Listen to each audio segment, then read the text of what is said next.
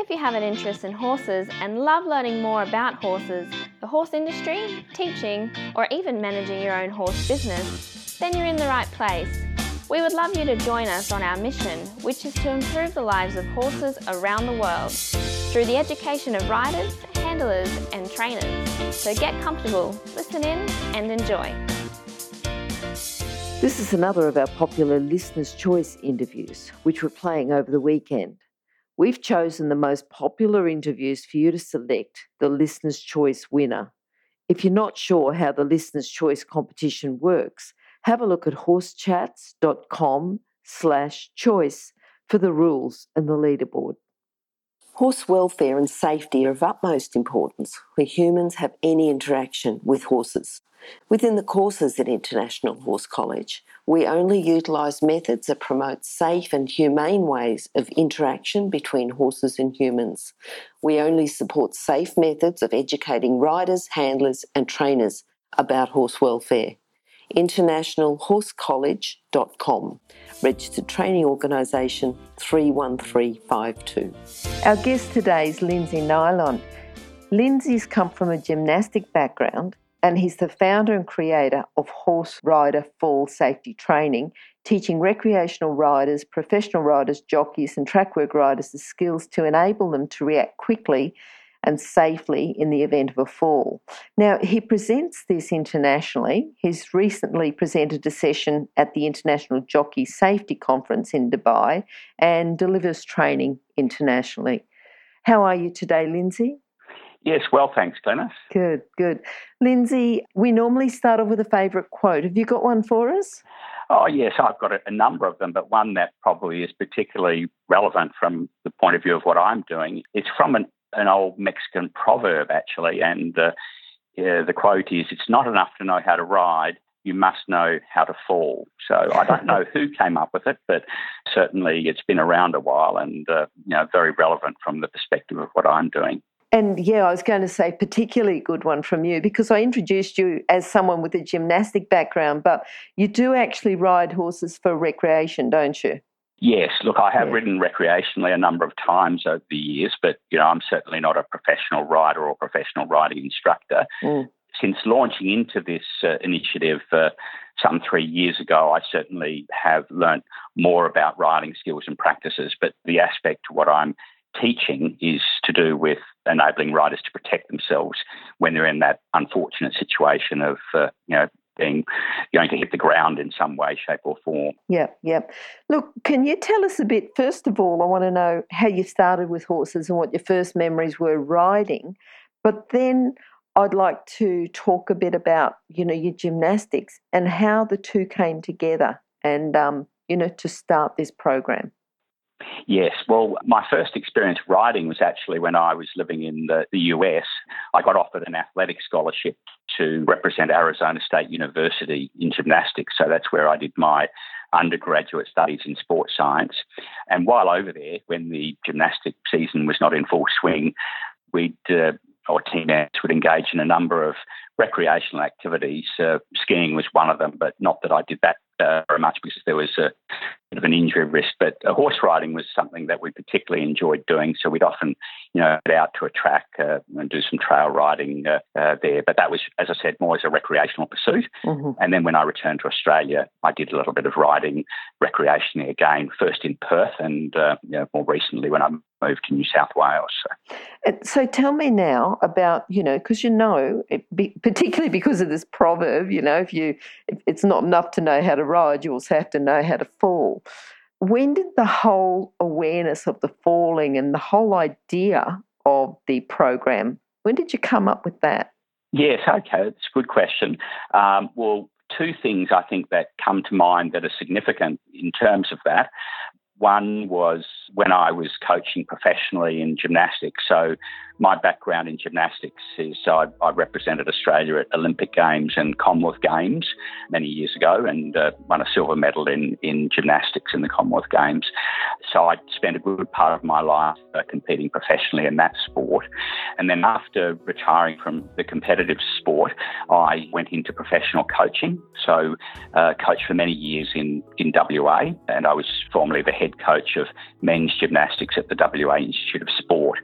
While I was doing that, one day I received a call requesting for me to do some ad hoc training for their apprentice jockeys for the WA Turf Club. Now, that was going back many years, but, you know, that was certainly something that I felt was important, firstly because in gymnastics, you know, learning how to tumble and roll and dive roll and do all those sorts of things is second nature to a gymnast, but it's not necessarily second nature to a person who's had no training in that area. So that training session, I did sort of raise my awareness of the importance of riders having the training. I didn't launch into what I'm doing now at that point because I was heavily involved in gymnastics professionally. I got out of gymnastics some years ago and then ended up moving to New South Wales to work in, you know, a corporate HR sector. And it was just over 3 years ago now. It was around late in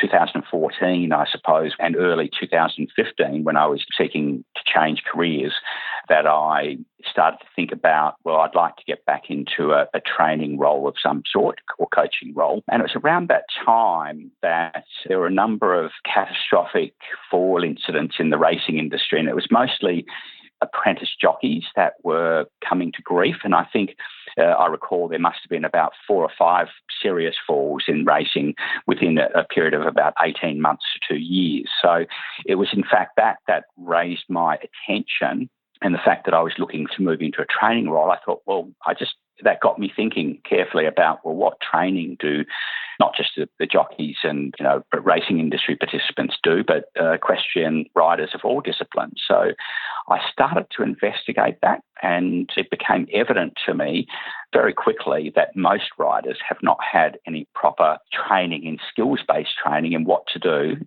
in that moment if they are falling from their horse and how to protect themselves. So really that created the catalyst for me to design this training program, and I decided at that time in around early 2015 that this is something that needed to be done.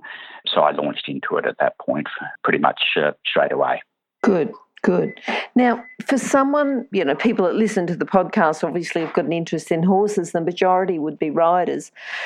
What sort of skills does someone need to start to learn about protecting themselves if they do fall? You know, no one wants to fall off, but, you know, sometimes it's a bit unavoidable. Yeah. That's right, yes. Look, you've made a good point that obviously, first and foremost, if a rider's in trouble, you know, that they don't want to fall off, and the first thing they should do is, of course, try and recover a situation. So nothing that I'm teaching changes riding skills or practices.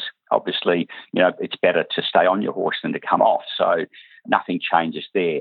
So what I'm teaching is what riders need to do, how they need to respond when they get to that point of what I say is the point of no return, meaning, you know, you might be struggling to stay on, become unseated, or worse still, perhaps be just flying through the air and you realise that there's nothing you can do, the ground's coming. So it all happens rather quickly. You know, the analysis work I've done and the study I've done about rider falls, it certainly demonstrates that fall times are rather quick, and they are on average around 3/4 of a second. So, you know, sometimes it's a bit quicker if the rider's falling from a low height, it might only be half a second. Other times it can be a bit longer, meaning they might get bucked into the air or in midway through a jump. They can have a second or more.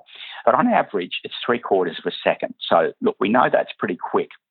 But Glenys, the good news is that if riders have had some proper training, our brains work rather quickly in an emergency. In other words, we can be trained to kind of react quite spontaneously in order to protect ourselves, you know, if the ground's coming. But it's not something that people can do without training, because if you have to kind of to consciously work out what was happening in a fall and then say, well, should I do this or should I do that, then you'd hit the ground before you know it. So that's why the training is so important, because people have to react quickly. So moving on to, you know, that important question, well, what is it that riders need to do if they find themselves in this situation? Well, the initial response action that I'm teaching is firstly to let go of reins and get the arms into what's called the brace position. Okay, now that's really important, because when I look at sometimes fairly serious fall accidents, if we look at the reasons why people can get hurt badly as opposed to dusting themselves off and walking away, it's usually one of a few things, and that is, first, it could be direct face or head impact into the ground. Mm-hmm. It could also be a rider ending up underneath a horse, or worse still, if the horse is falling, the rider end up again with a horse coming over the top of them. So the things we do with fall safety training to reduce those risks of the more serious things happening are to train the rider to part company with their horse once they realise that there's no way they can save it. Mm-hmm. So letting go of the reins is very important, because obviously hanging on to the reins, I think most people would realise that increases the risk of getting dragged under a horse, or also it increases the risk of falling together with the horse if the horse is falling. Secondly, with the arms in what's called the brace position, which is a position that a gymnast would use if they're coming down, say head first in a dive roll, is to break the fall without, or to reduce the impact on the head and neck as you hit the ground. And also it enables the rider to tuck and roll, which I think everyone realises is the best option if you do hit the ground awkwardly, is to tuck and roll. So with a bit of training, those basic techniques we can practice enough to get them into the rider's sort of subconscious brain a little bit. So if they realise they're falling, it's not what do I do next, it's oh dear, we need to let go and we need to deal with the ground. And look, I'm not suggesting that this training is going to be a panacea and it will prevent all injury from happening. We know that there's inherent risks in every sport, and obviously horse riding is one of the more higher risk sports that riders participate in. And some activities are riskier than others, of course.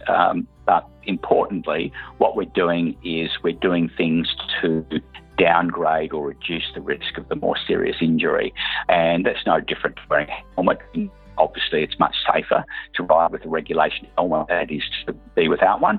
But, that's no panacea against all injury. So this is just one more thing that riders can do to help reduce their risk, amongst other things. And once they learn the skills, what I've seen is riders become more confident in their ability to deal with some unexpected situation, and it can actually stay on in some cases because, they're less likely to seize up and lose their balance, I suppose, when they become unseated.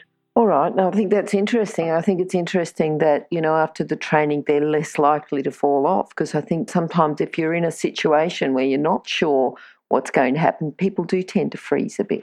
Well, look, yeah, and I'll mention one more thing about that, Glenys, because, that is an important point. I think some people may be reluctant to do the training because they feel that the topic of falling off a horse is inherently negative, or it's something that people should try and avoid, which, we know that it's best to avoid a fall if you can. But I'm coming from the perspective of not just a former high athlete or gymnast, but a high-performance coach, where a big part of our training would be injury prevention. Mm. So, rider fall safety training is about how you can help reduce your risk of injury so that you, obviously can ride another day without, sometimes weeks and weeks off recovering from a nasty injury. But we recently did a survey of 480 riders to find out a little bit more about different riding disciplines and how often they've experienced falls, say, in the last 3 years. And the results of that survey uncovered one very interesting point that we've just touched upon, and that is, obviously there were some fairly obvious factors there, namely if you engage in certain activities like track work and jumps activity and cross country and those sorts of things, you're more likely to fall than if you're just doing pleasure riding or trail riding and dressage, lower risk activities. I think everyone would understand that, just the nature of activity. So there is a factor in number of falls that relates to riding activity. There's also another factor that relates to riding skills and practices. So interestingly, one other interesting point that came out is pony club riders reported more falls than professional riders did. Mm-hmm. Okay, so you would expect that professional riders are probably riding more frequently, which, they would. Pony club riders on average would ride less, but they had more falls. So I think we can safely assume from that pony club riders clearly would be still developing their skills, their riding skills. And we do know that obviously if you've got better riding skills, you can probably avoid falls more often than if your riding skills aren't so good. So, there's clearly that factor. And clearly we know that, there's a big push with safety these days to improve riding skills and practices. so we can avoid falls. But the thing that's really interesting about this is that when we did some statistical analysis on the number of falls to look at the independent influence of the different factors. And certainly there was the riding skills and practices that came into play. There was the riding activity that came into play. There was also rider fitness, meaning riders that engaged in regular exercise and fitness activity fell off less, which I think, people would find that logical to say if you're a little bit fitter, you're probably going to recover better. So all of that was pretty obvious. But one thing that, perhaps some listeners might find a bit unexpected is those riders, and there wasn't a lot of them out of the 400, I think there was only about 20 who have done proper fall safety training, and most likely it may have been one of the sessions that I've offered over the last few years, or it could have been another form of training that they've done.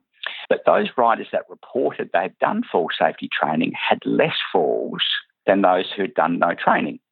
And that was independent of the riding skill. So it means that it wasn't tied or related to the type of riding they do or other factors. This was independent. So what it meant is that people who have greater confidence in what to do are likely to, less likely to lose their balance in an emergency situation. And I've certainly noticed that when I'm training people, because when we train people, we don't do real horse work. We use gym equipment and mechanical horse, obviously, so we can train the skill safely. But I've noticed when using the mechanical horse, where obviously it bucks and spins to throw them off onto an air mattress, those riders that are nervous about the activity, even though it's on an air mattress, it still has that element of fear of falling from a height. But those riders that, as they developed their skills and became more confident in how to respond, stayed on a lot more often than those that got a bit afraid, tried to say grab the horse's neck when it starts to buck spin, and next thing they get thrown off, right? Really, I guess the moral of what I'm saying there is that riders shouldn't be fearful that this training, the fall safety training, will lead to increased falls. It's probably the reverse is going to hold true.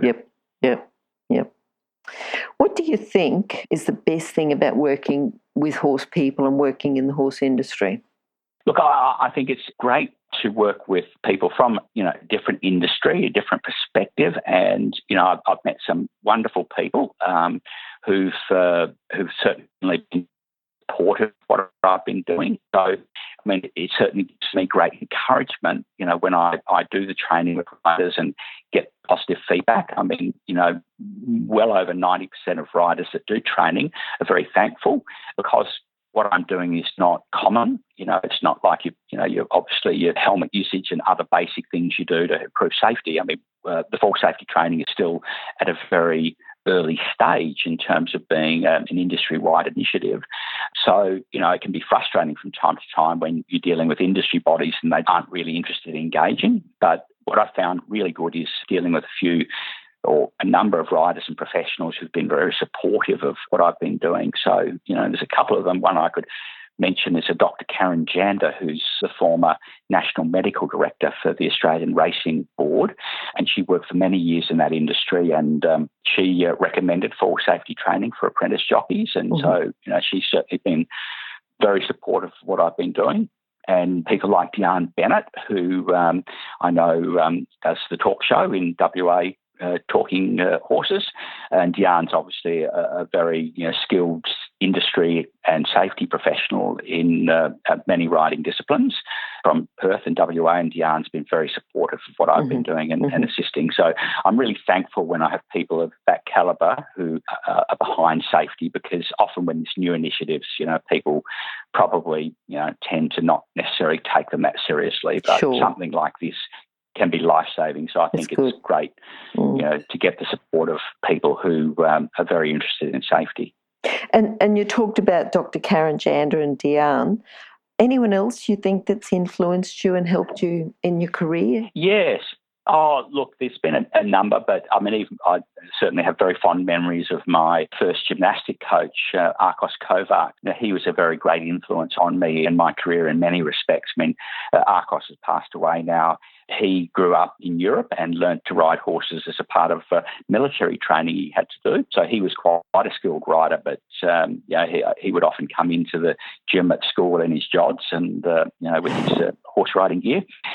And Arkos introduced me to gymnastics. So he was someone who had a great influence on my success as a gymnast. But I remember distinctly, and it was published in a book that was written about him, a biography of his life, that he had to escape transit to a prisoner of war camp following the Second World War.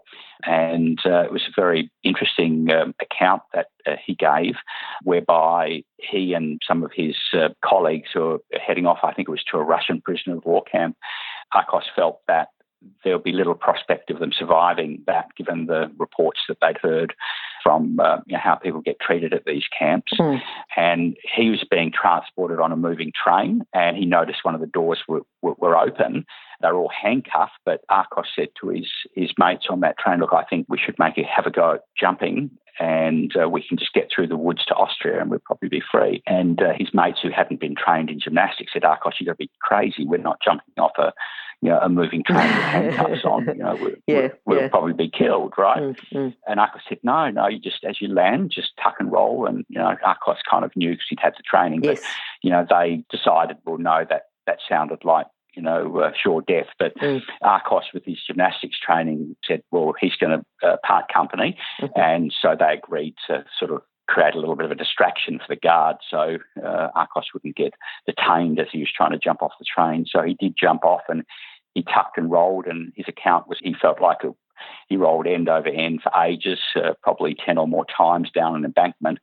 But he did hang on to his tuck position and he managed to jump up on his feet and run free into the woods. So for Arkos, that was life-saving. Wow. I know that's not coming off a horse, but I mean, the skills that we're talking about in dealing with falls, really are quite generic. Mm-hmm. You're falling, you're better to go with it and not try and stop your momentum. So, he's another person that was obviously very influential in my career. Yeah. Yeah. And what a great story too. Yeah. Yeah, incredible. So he didn't tell that story to us until after he retired because obviously, that sort of dates back in time. But still, when you hear that, you realise that, people go through some significant events in their life and it can be often quite life-changing for them. Now, you talked about Dr. Karen Jander and sort of the fall safety training that she implemented. Do you think the recognition of that was your proudest moment, or what do you think your proudest moment's been? Yeah, so Dr. Jander didn't actually implement falls training, but where she, I think, did some tremendous work is in her role as the medical director for the Australian Racing Board. This is going back some years. She was awarded a Winston Churchill Fellowship where she travelled to Europe and studied safety, all aspects of safety in terms of obviously making recommendations to the racing industry. And one of her recommendations was that particularly the apprentice jockeys receive fall safety training, but never got implemented. I just found her because when I launched I was doing, I found that she had presented her findings from that fellowship, which were publicly available. So I sought her out and met with her, and, she was very supportive given that she hadn't implemented it but realised that, what I was doing was an important aspect to safety. So that was tremendous to meet up with her. Deanne, yes, we've mentioned, who has certainly helped. I mean, I've spoken with Deanne a number of times on Talking Horses, and she certainly helped to raise awareness of the importance of fall safety training, through her program. Probably the proudest moments I would have had would be to receive feedback from a number of riders who've come along to do some training, feedback that they felt the training had saved them from serious injury outcomes in falls. There was a very well-renowned polo player who's chairman of the Australian Polo Hall of Fame who came to a training session. It was just an introductory one, but he was involved in what could have been a serious fall some week or so later, and he certainly reported back through the Polo Association that what he recalled from the training to let go of the reins and get his arms out so he could tuck and roll. In fact, he felt that you know, that could have been very significant in terms of saving him from a serious injury, which he managed to do in a short space of time. Mm-hmm. And also I've had feedback from a couple of professional riders, equestrian instructors, where, you know, they've come off sometime after doing some training and felt that that little bit of training they had helped reduce their risk of serious injury. So, you know, I mean, that's really great to get that feedback because it really makes it feel that what you're doing is contributing to safety, which yeah. I know is such an important thing in equestrian sports. So, Yep. No, that's good. What do you think then has been, you know, sort of to implement this type of training into equestrian sports, what do you think has been your biggest challenge?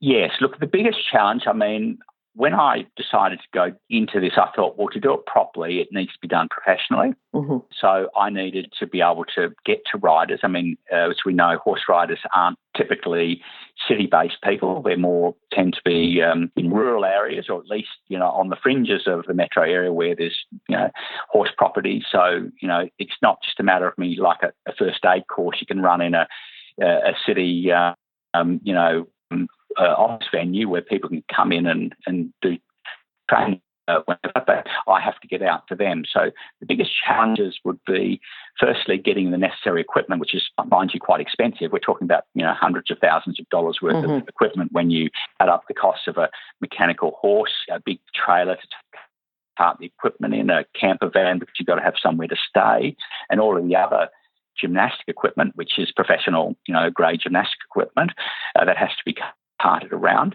and getting really, because of that high capital cost and the fact that, you know, I need to sometimes travel for many hours or days if you're heading across the Nullarbor to get to riders, really to make it viable financially, you know, I should be training a large number of riders because obviously any rider can come off. So what I'm doing is relevant to all riding disciplines. So the challenge has been in the first few years is me going somewhere and ending up with, you know, a relatively small number of riders coming along to do the training because really it's probably hasn't received mainstream support from a number of the industry bodies. Well, I'm certainly making progress there. So, you know, I'd hope in the coming months or year or so that get better engagement from industry bodies whereby it will be good if they were to actively engage and recommend to the riders that they come along and try this out. Because once riders do some training, you know, often their reluctance or fear of the training will subside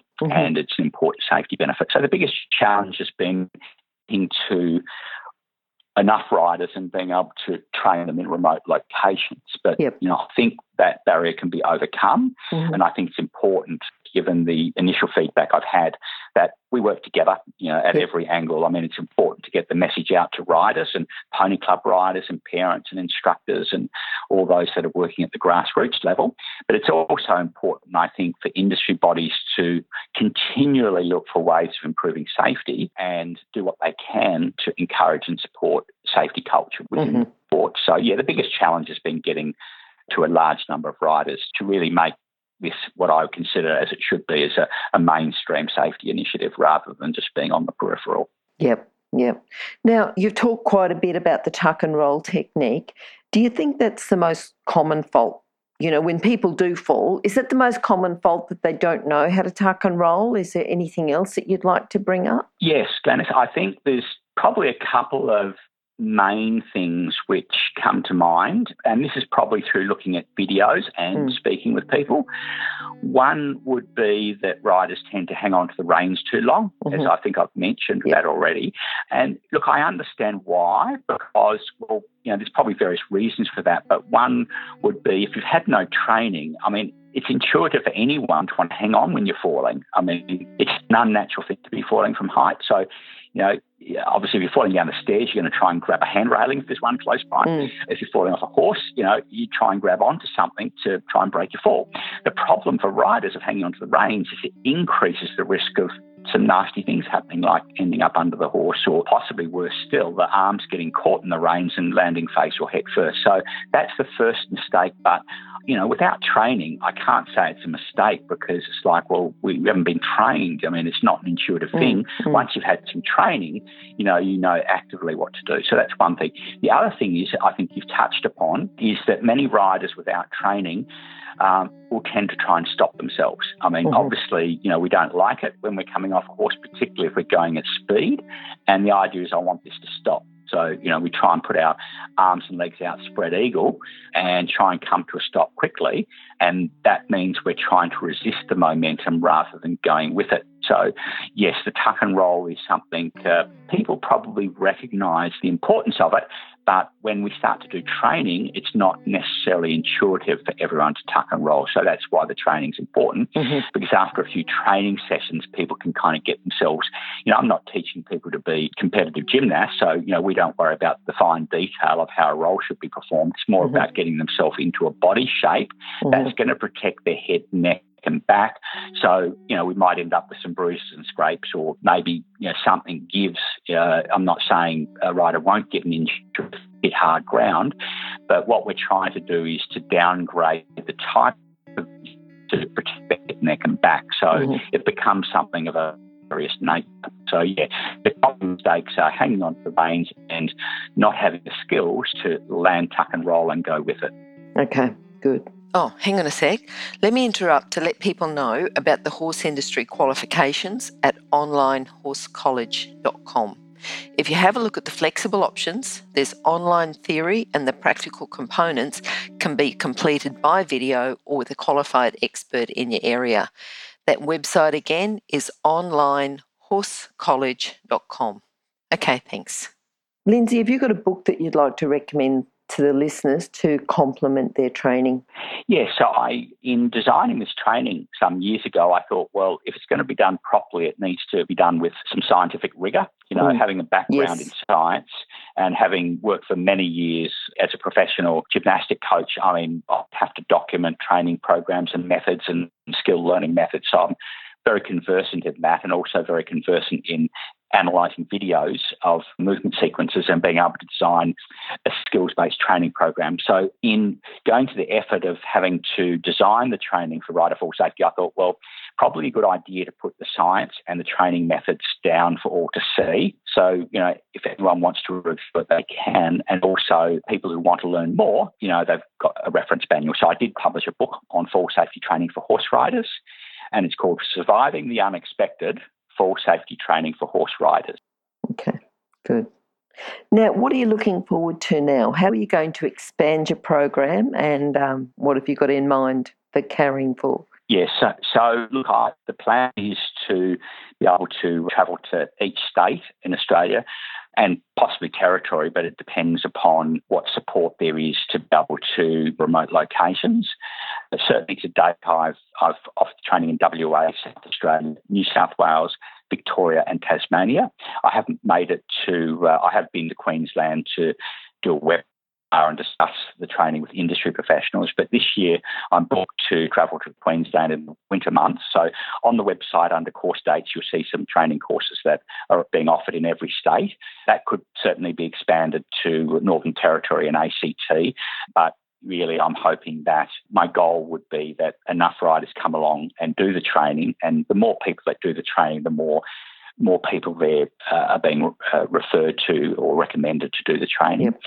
So my goal really is to get to a large number of riders to offer the training, so that clearly we can see you know, injury outcomes reducing when people come off their horse. So I know there's been a lot of focus recently on trying to prevent or reduce falls, and you know, that's clearly a good thing. Mm-hmm. But I think most people would accept these days that really it's not possible to prevent every fall from happening. You know, we're dealing with an animal that has a mind of its own and can easily get spooked, and a horse is a flight animal. So obviously anything that might frighten it, you know, its instinct's going to be to take off in a hurry, and that will often leave the rider in thin air. So, you know, there are clearly situations that will occur where through no lack of riding skills or practices, riders have to be able to respond quickly mm-hmm. to protect themselves. So my goal really would be to get this as a systematic safety measure, so that, you know, hopefully we can see injury outcomes as a result of falls improve significantly in the coming years. Good. Good. And now if you can just summarise your philosophy so that the listeners have got something to take away with them today, just about falls and about rider fall safety training. Yes, okay. Well, look, I think a couple of key things I'd like to point out. Firstly, obviously, I'm not training riding skills or practices, but clearly, that goes without saying that riders need to improve their riding skills and practices. But from my perspective also, I think riders should undertake some basic exercise program to keep themselves relatively fit. Now, obviously, if people are riding professionally, that becomes more important. But even amateur and recreational riders, it's a skills-based physical activity. So, just people keeping their general fitness levels to a reasonable level, keeping their weight under control, keeping their cardiovascular fitness. The basic exercise program is firstly going to help them improve their riding skills and practices, but also it will help them respond in a fall. In terms of fall safety, my philosophy is if you're going to get up on a horse, learn how to come down. Okay, and it was one of the important safety factors when, I'm coaching gymnasts or, every professional coach is before we take them up, we teach them how to come down. So clearly, most of the time you're coming down off a horse in a controlled fashion. You're dismounting, which is great, but often it's not controlled. So my philosophy is before you get up, learn how to come down, and that is you can learn some basics in a few hours of training, which will protect you immensely. And not only will it protect you in the event of a fall, it'll make you more confident as a rider. So I think that's probably the best advice I can offer at this point. Good. Now, Lindsay, how can people contact you? Yeah, certainly. So, the website is horseriderfallsafety.com.au, and on there, on the Contact Us page, there's email, which is the same words, which is horseriderfallsafety@gmail.com, and there's a telephone contact number on the website as well. So that would be the best way. I'm happy to speak to anyone, obviously, training dates, and obviously as more people become aware of this, I think I'm getting more, interest from industry bodies, riding clubs, pony clubs, and various professionals to come and host some training and train their riders. And we'll have those details as well under horsechats.com/Lindsay Nylund, or just go to horsechats.com and search for Lindsay and you'll find that. Lindsay, thank you for talking to us today. Certainly an interview with a bit of a difference, but one that I think is certainly beneficial to the horse world and to anyone listening. Hopefully you've picked up even just a couple of tips, or you can go to Lindsay's website and get the book, or else talk to Lindsay about getting some training as well. So thanks, Lindsay. Thanks, Glenn. It's my pleasure. Okay. Bye. Bye-bye. If you've enjoyed this chat, then please comment, rate and subscribe. If you'd like any changes or recommendations for guests, then please contact us through horsechats.com. And while you're online, have a look at the government-accredited courses at internationalhorsecollege.com, Registered Training Organisation 31352. Remember that our comments and instructions are general in nature and do not take into consideration your individual horses or your individual ability and circumstances. If you enjoyed this podcast, then please leave your comment below.